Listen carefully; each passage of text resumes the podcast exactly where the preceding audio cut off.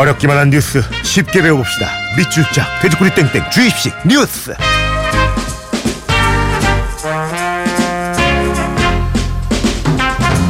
시사평론가 김서환 씨 안녕하세요. 네 안녕하세요. 형님은 정말 뉴스랑 이렇게 때려야 뗄 수 없는 삶을 살고 있잖아요. 그렇죠. 그러니까 우리 같은 사람은 이제 아우 아우 아우 보기도 싫어. 어 쳐다보기도 싫어. 이러면 안 보면 되는데 네 형님은 안 볼 수 없잖아요. 싫어요. 언제 안 어쩔 때? 싫어요. 어쩔 때. 요즘 요즘이 최악인가요? 음, 내가 이러려고 네. 시사평론가 됐나 자괴감이 느껴지네요. 아 진짜 답답하죠. 네. 네. 요즘 뭐 많이 뭐 점점 점 분위기가 안 좋아지는 것 같고 뭔가 음. 좀더 불안해지는 것 같아서 어, 많은 분들이 어 이렇게 해도 되나 뭐 이런 생각 많이 하실 것 같아요. 네. 오늘도 또 뭐 시사 쪽만 아니라 안, 안 좋은 뉴스들이 왜, 왜 이렇게 많은지 그 기운이 전달돼서 이상하게 이상하죠. 지금 네. 조류플랜 인플루엔자도 네. 그렇고 구제역도 그렇고 뭐 사고 화재. 사건도 많고 예. 아우 왜 이런지 모르겠어요. 자 오늘도 좀 이렇게 정돈됐으면 좋겠는데. 네, 잘 알고 정말 좀 고쳐나갈 수 있게 예, 주의심 뉴스 본격적으로 시작해 보도록 하겠습니다. 뉴스 갑니다.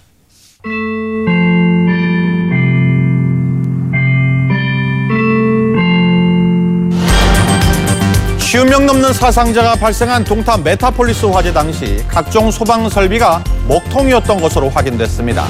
경보음벨이 안 들리니까 몰랐다가 연기가 들어오니까 그제서야 관리업체가 불이 난 어린이 놀이시설을 철거하는 동안 소방 설비가 오작동될 것을 우려해 아예 꺼두었던 겁니다. 진해색에서 검은 색깔로 연기가 근데 순식간에 퍼져가지고 되게 당황스러웠어요. 대피 유도 등도 일부러 꺼놔 미로같이 복잡한 구조에 상관해서 탈출은 늦어질 수밖에 없었습니다. 자, 청취자 김다경 님도 질문해 주셨는데 동탄에서 일어난 큰 화재 사건 너무도 안타깝습니다. 조금만 조심했으면 수많은 사람들의 목숨을 지킬 수 있었을 텐데 우리나라 소방법이 허술한 건가요?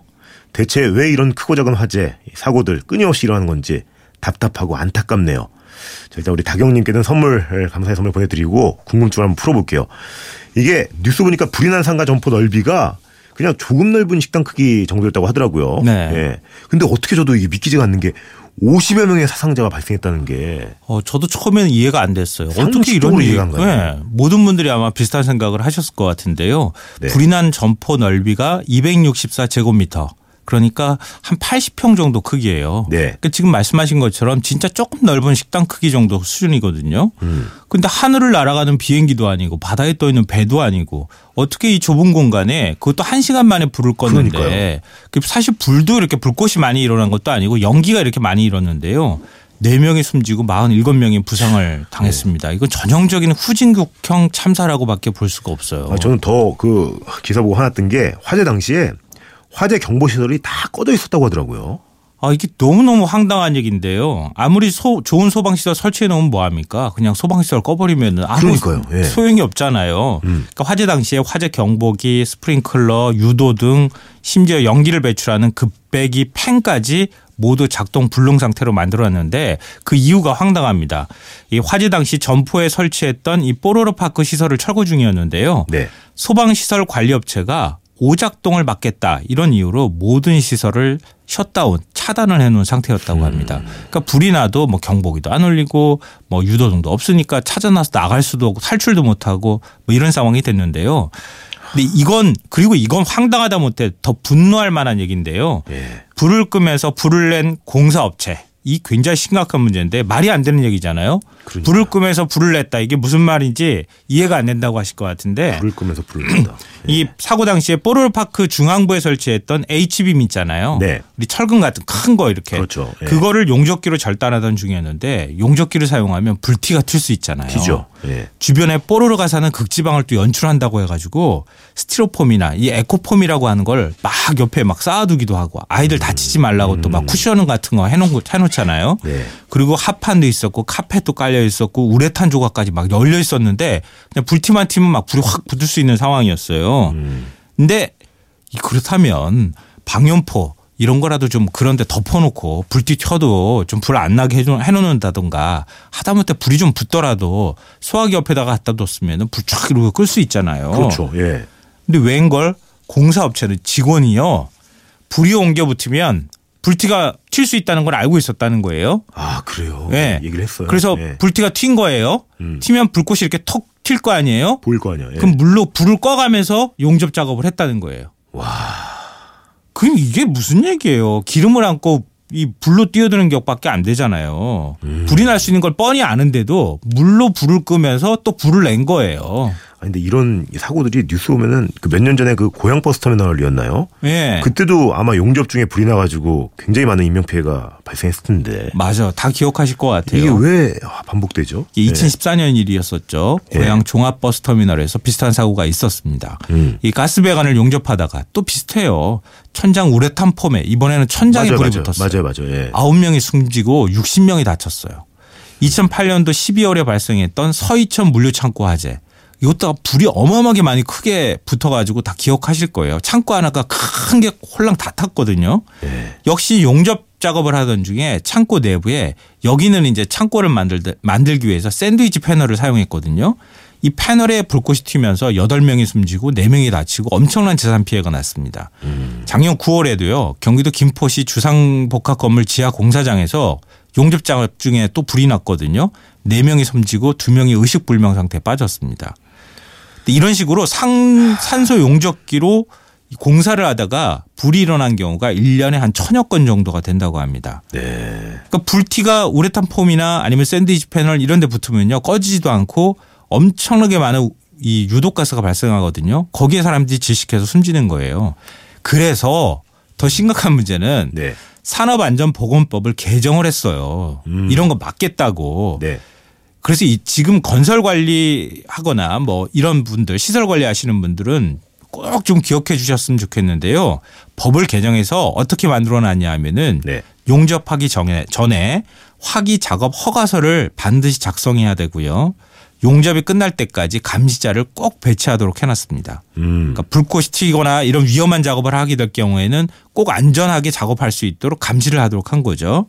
그리고 용접 작업할 때는 불티를 받아낼 수 있는 방염포를 다 주변에다 깔도록 해놨고요. 네. 분말 소화기 두 대, 물통, 모래를 담은 양동이를 꼭 배치하도록 의무화시켰습니다. 그런데 이거 글자로만 규정 만들어는 뭐 하겠어요? 안 지키면 그만인 걸. 아니 근데 이번에 불이 난 이런 주상복합 건물 같은 건그 네. 따로 관리하는 업체가 분명히 있단 말이에요. 예, 그렇죠. 근데 관리를 하는 업체가 있는데 왜 이런 사고가 일어났을까요? 아, 구의역 스크린도어 사고 기억하시죠? 아, 그럼요. 예. 엄청나게 이것 때문에 많은 분들이 네. 슬퍼하고 안타까워하시고 그러셨는데요.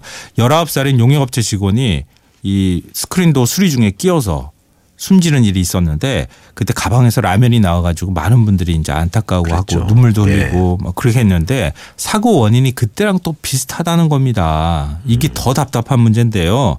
하청의 재하청 구조 이런 게 있었어요. 이 건물은 네 단계 하청이 있었는데요. 불이 난 이제 주상복합 건물 상가 자산을 관리하는 업체가 있을 거 아니에요. 맞아요. 그랬어요. 그 업체가 건물 운영을 M사에다가 위탁을 해줬어요. 음. 그러니까 일종의 건물 관리하는 곳이죠. 네. 이 업체는 또다시 시설 관리를 자기 그룹 계열사인 A사한테 또 맡겼어요. 근데 A사는 다시 전기, 기계, 소방 방제, 청소, 주차 각 분야별로 또 용역 업체들한테 또 하청을 줬어요. 하청의 재하청을 받은 용역업체들은 월급 200만 원 정도를 받는 계약직 직원을 고용을 했습니다. 네.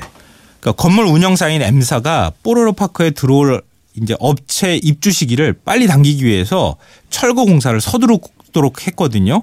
그러고 나니까 시설 관리를 맡고 있는 A사가 이거 을 아니에요. 갑이 아, 빨리 공사해서 빨리 다른 업체 집어넣어야 돼. 이렇게 얘기하니까 사고 당일에 공사업체가 실제로 이제 용접 작업을 하- 작업을 한 업체가 산소 절단 작업을 한다는 사실을 알고도 소방 시설을 정지시키고 공사를 강행하도록 했다고 합니다.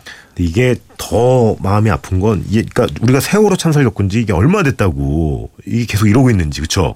맞아요. 특히 이 아이들 관련 시설 안전 관리 더 철저히 해야 된다는 거 너무 잘 알고 있잖아요.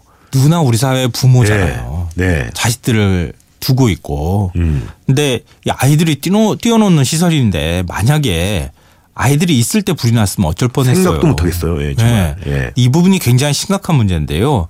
우리 지금 동네 곳곳에 키즈 카페 같은 거 많이 생겼잖아요. 굉장히 많더라고요. 상당수가 법의 사각지대에 놓여 있습니다. 그러니까 우리나라도 이제 법규 자체로만 보면은 선진국 뺨칠 수준까지 올라와 있어요. 규정만 보면 뭐 영화관, 음식점, 노래 연습장, 목욕탕, 또 산후조리원에서도 불난 적도 있고 고시원에서 불난 적도 있고 그럴 때마다 이 다중 이용 시설에 대한 법 규정을 엄격하게 만들어 놨어요.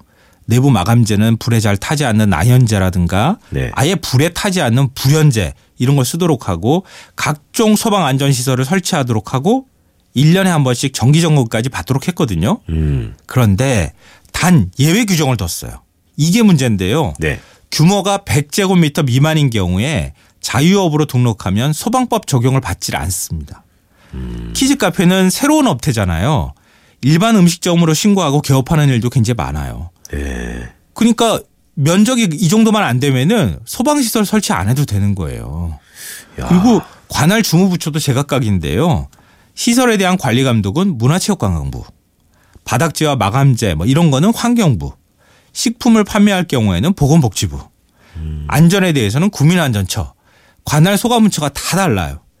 그러니까 어디가 부처인지도 관할 부처인지도 모르니까 그냥 관리 감독 사각지대 계속 놓여서 방치되고 있는 거나 마찬가지라는 거죠. 관리 부처를 일단 일원화를 해야 되겠네요. 예, 맞아요. 아니 이게 법도 문제인데 키즈 카페 운영하신 분들은 먼저 이제 그 영업주가 안전을 좀 네. 생각해서 자발적으로 정말 과하다 싶을 정도로 좀 소방시설을 설치하면 좋겠는데 아, 이게 아까 참- 말씀하신 것처럼 누군가의 부모일 거고 네, 맞아요. 예. 이게 진짜 그렇게 해주셨으면 참 좋겠는데 일단 규정이 없다는 것도 있고 돈이 일단 많이 들잖아요. 그러니까 소방시설 설치하거나 이렇게 하는데 그런다 그렇다 하더라도 그렇게 하려고 하시는 분들이 있기 때문에 많을 거라고 생각하고 말씀드리면요. 우선 점포 위치를 선정할 때부터 좀 신경을 써주셨으면 좋겠어요. 그러니까 비상구가 가까이 있는 곳이나 예. 아니면 대피로가 쉽게 확보될 수 있는 곳에 점포를 만드는 거예요. 키즈카페 같은 곳에 무슨 문제가 나도 얼른 이제 대피할 수 있도록 특히 이제 인테리어 공사를 하실 때 가연성 물질 뭐 예를 들면 스트로폼이나 이런 거 쿠션 때문에 많이 하- 넣잖아요. 네. 아이들이 이제 뛰어노는 공간이니까 이럴 때는 표면이라도 방염 처리를 할 수 있는 이제 그런 거에 좀 신경을 쓰고요. 인테리어 하신 뒤에도 목재 같은 게 이제 쓸 경우에는 이 또 그리고 이제 뭐랄까 다른 이제 어떤 인테리어 시설 같은 경우에는 방염 처리를 할 수 있도록 시트지를 붙인다거나 방청 페인트를 발라주거나 이렇게 하는 거 이거는 사실은 조금만 신경 써도 되거든요. 그리고 소화기를 곳곳에 비치를 해두신다거나 이런 건 초기 진화에 이제 도움이 될 수 있으니까 네. 이렇게 해주셨으면 좋겠는데요. 문제는 내 자식이다 생각하고 관심을 갖는 것 같아요. 가져야 되는 것 같아요. 음. 그 이번 동탄화재 사건 때문에 그 특히 초고층 중앙복합에 사시는 분들 진짜 불안할 것 같아요. 네. 그렇죠. 저도 그런 생각 많이 하게 되는데요. 어, 네, 뭐 하나 물어볼게요. 우리나라에서 가장 높은 진화용 고가사다리 차 이게 한 몇 층 높이 정도 될 것 같아요? 얼마나 될까? 제가 15층 사는 데서 이사 왔는데 그거보다는 더 길게 뺄 수는 있었는데 보니까. 네. 아, 그래요? 예. 25층, 25층. 68m. 예. 부산시가 유일하게 딱 한 대 보유하고 있어요. 이게 제일 높고요. 뭐 경기도라든가 서울시 이런 데는 대부분 한 17층 높이까지 고가사 다리 차를 갖고 있어요. 예. 근데 전국의 아파트를 포함해서 30층 이상 높이 고층 건물이. 예. 2,500여 동이 있고요. 50층 이상이 85개 동이 있어요. 그 이런 데는 불나면 어떻게 되는 거예요? 그러니까 이런 게 중요한 건데요. 건물을 아예 설계할 때부터 대피가 가능한 곳을 확보하도록 만들어 놓는 거예요. 음. 고층 단지 같은 경우에는 20층 단위로 불길이 번지지 않도록 유휴 공간을 빈 공간을 두도록 했고요. 30층마다 피난 안전 구역을 한 곳 이상 설치하도록 했습니다. 그러니까 불이 나면 어디로 막 1층으로 대피하기는 어려우니까 그 공간으로 가는 거예요. 네. 그 공간을 꼭 알아두시면 좋을 것 같고요. 그러니까 4, 50층 높이 아파트나 건물 보면 중간이 이렇게 비어 있는 거 보신 적 있을 거예요. 음. 바로 그게 그런 공간이라고 생각하시면 돼요. 근데 만약에 불이 났다. 네. 그럼 어떻게 대피하느냐 이것도 꼭 기억해 두시면 좋을 것 같은데요. 음. 제가 천천히 말씀드릴게요. 일단 피난 안전 구역으로 대피하는 게 가장 중요하겠죠. 오래된 데는 이런 데가 없거든요. 근데 오래된 아파트는. 예. 그러니까 이 문제는 2013년 3월 이전에 지어졌거나 29층 이하는 이런 규정이 없다고 하는 건데요. 예. 이럴 때는 정기적으로 대피 훈련하고 비상 대피 통로를 확인해 두는 게 굉장히 필요합니다. 예. 또 엘리베이터보다는 우리 지진 났을 때도 그렇지만 계단으로 대피하시는 게 좋고요. 예. 이게 어렵다면 옥상으로 올라가셔야 합니다. 또 대피할 때는 한 손으로는 젖은 수건으로 입과 코를 막아주고요. 다른 손으로는 굉장히 어두워지거든요. 연기가 꽉 차기 때문에 벽을 더듬어야 돼요. 그리고 자세를 낮춘 자세로 대피를 하셔야 됩니다. 음. 그러니까 도저히 출구를 못 찾겠다. 그러면 화장실로 들어가시면 돼요. 화장실로 들어가서 문틈을 젖은 옷이나 뭐 이런 걸로 물 적셔가지고 막 다 막은 다음에 구조를 요청하시면 좋을 것 같아요. 네, 좋습니다. 자, 이쪽에서 퀴즈 한번 올려볼까요? 어, 이번 동탄 화재 사건의 원인 경보기와 이것 등 소방 시설이 모두 꺼져 있었다고 하는데요. 물을 뿌리는 살수 장치를 뜻하는 외래어 이것을 무엇이라고 부를까요? 자, 이거 꺼놓으면 큰일 납니다. 이 천장에 주로 이제 붙어 있죠. 다섯 글자죠. 네. 뭐 클러, 예. 뭐, 자, 미니나 뭐라고요? 문자, 뭐? 뭐뭐, 뭐뭐뭐 클러, 예. 미, 미, 클라, 클라, 이런 거 클러, 예. 미니나 문자, 모바일 매체로 정답 보내주시고요. 문자는 샵 8000번, 긴 건 100원, 짧은 건 50원 정도 유료 추가됩니다. 굿모닝 FM 노홍철입니다에서 드리는 선물입니다. 언제나 밥맛 좋은 충주 미소진 쌀에서 쌀, 신선함의 시작 서브웨이에서 샌드위치 교환권, 신라 스테이 구로에서 조식 포함 호텔 숙박권, 웅진 플레이 도시에서 워터파크 4인 가족 이용권, 파라다이스 도고에서 스파 워터파크권, 온천수 테마파크 아산 스파비스에서 워터파크 티켓, 체험 테마파크 과천 위니월드에서 이용권, 서점다운 서점 영풍문고에서 문화상품권, 명품 블랙박스 마이든에서 5인치 블랙박스, 75가지 영양소 얼라이브에서 멀티비타민, 원료까지 생각한다면 고려은단에서 영국산 비타민C, 농협 홍삼 한삼인에서 홍삼 스낵 골드, 엄마의 마음을 담은 글라스락에서 유리 밀폐용기 세트, 더 페이스샵에서 더 테라피 오일 블렌딩 크림, 대한민국 면도기 도르코에서 면도기 세트, 이태리 명품 로베르타 디 까메리노에서 차량용 방향제, 주식회사 홍진경에서 만두 세트, 비판톨에서 Day and Night lip care 세트, 건강식품 전문 GNM 자연의 품격에서 유기농 양배추즙, 주식회사 예스폼에서 문서서식 이용권, 내일 더 빛나는 마스크 제이준에서 마스크팩, 디자인 감성 채널 텐바이텐에서 기프트카드를 드립니다.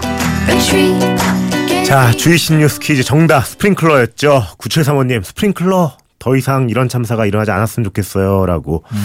예, 3383님, 8405님, 진승근님, 신혜정님, 황강묵님 선물 드릴게요. 자, 시간이 꽉 찼네요. 어, 마지막으로 꼭 한 말씀 드리고 싶은데요. 네. 아무리 좋은 제도나 아무리 감시 감독을 철저히 한다 하더라도 주민 자치만큼 좋은 예방법은 없어요. 주민들끼리 스스로 음. 네. 조직 만들어서 스스로 안전을 관리할 수 있도록 하고 관심 갖는 게 굉장히 중요한데요. 일본 같은 경우에는 옛날에 딱딱이라고 불렀던 거, 우리 짝짝이라고 하죠. 나무판 네. 두 개. 그거 밤마다 치고 다니는 것도 제가 봤어요. 아직도. 네, 밤에 불 조심하세요. 어, 위험이 있으면 꼭 위험 대비하세요. 이런 거. 아, 알겠습니다. 시간이 했으면 좋겠어요. 예, 인사 부탁드립니다. 네, 고맙습니다. 여러분 아시죠? 하고 싶은 거 하고 싶은 거 하세요. 감사합니다. 고맙습니다.